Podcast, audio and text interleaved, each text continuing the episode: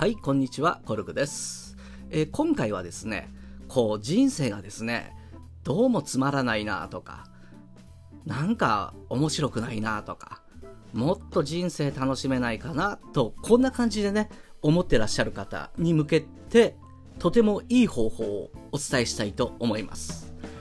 その方法とはですね、自分軸を持った生き方、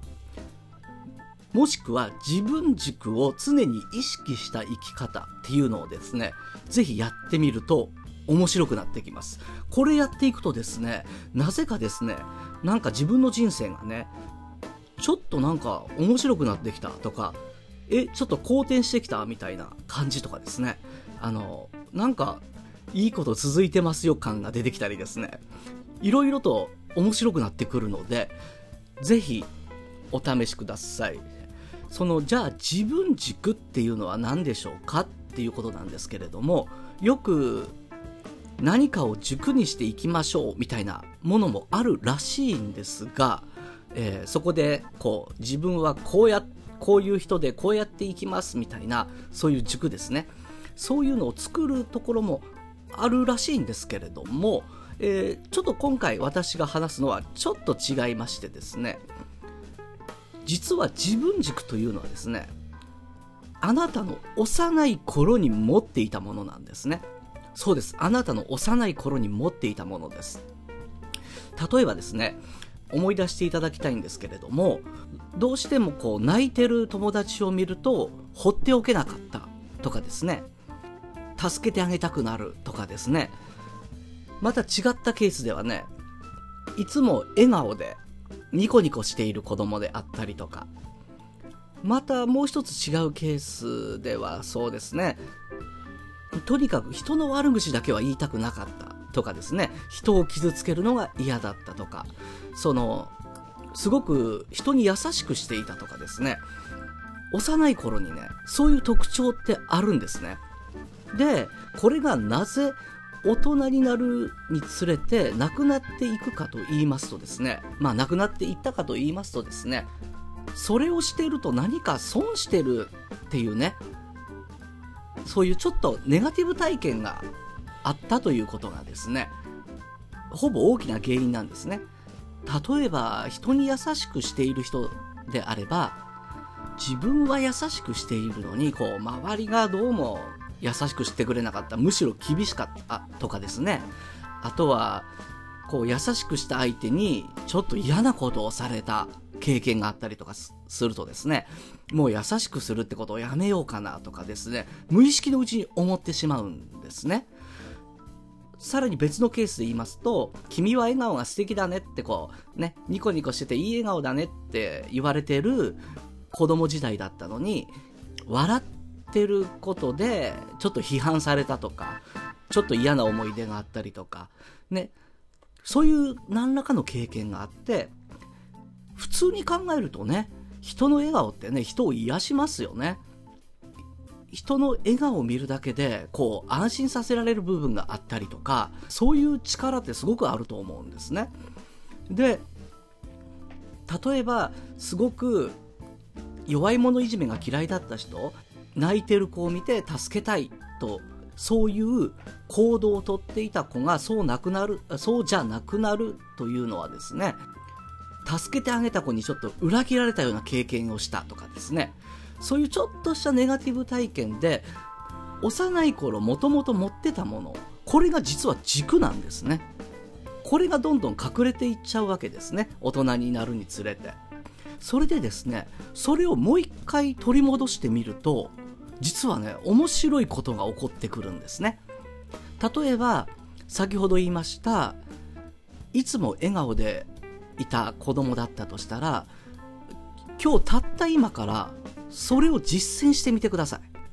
ここでのポイントはですね、相手の反応に騙されないということです。こちらが笑顔で接しているのに、向こうはムスッとしてるっていう感じでちょっと嫌な思いをしても、それは相手の反応なので、そこに騙されないことです。自分の軸は常に笑顔で人を癒すことなんだっていうところに意識を置いてほしいんですね。で、笑顔で接しました。で、相手の反応っていうところはもう意識しなくていいです。とにかく笑顔で接しました。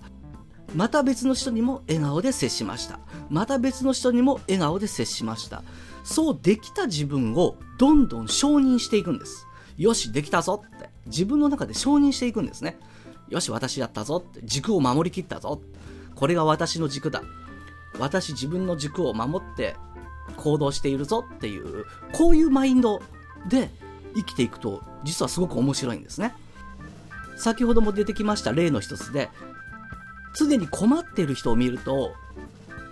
黙ってられない、幼い頃そういう性格だったなって思うと、もう一回それを今実践するんですね。で、確かに困っている人を見ると声をかけるかもしれませんし、何らかのアクションを起こすでしょう。それで相手の反応というのは一切期待しないというか、相手のリアクションまでは意識を持っていかないでください。やった自分を承認です。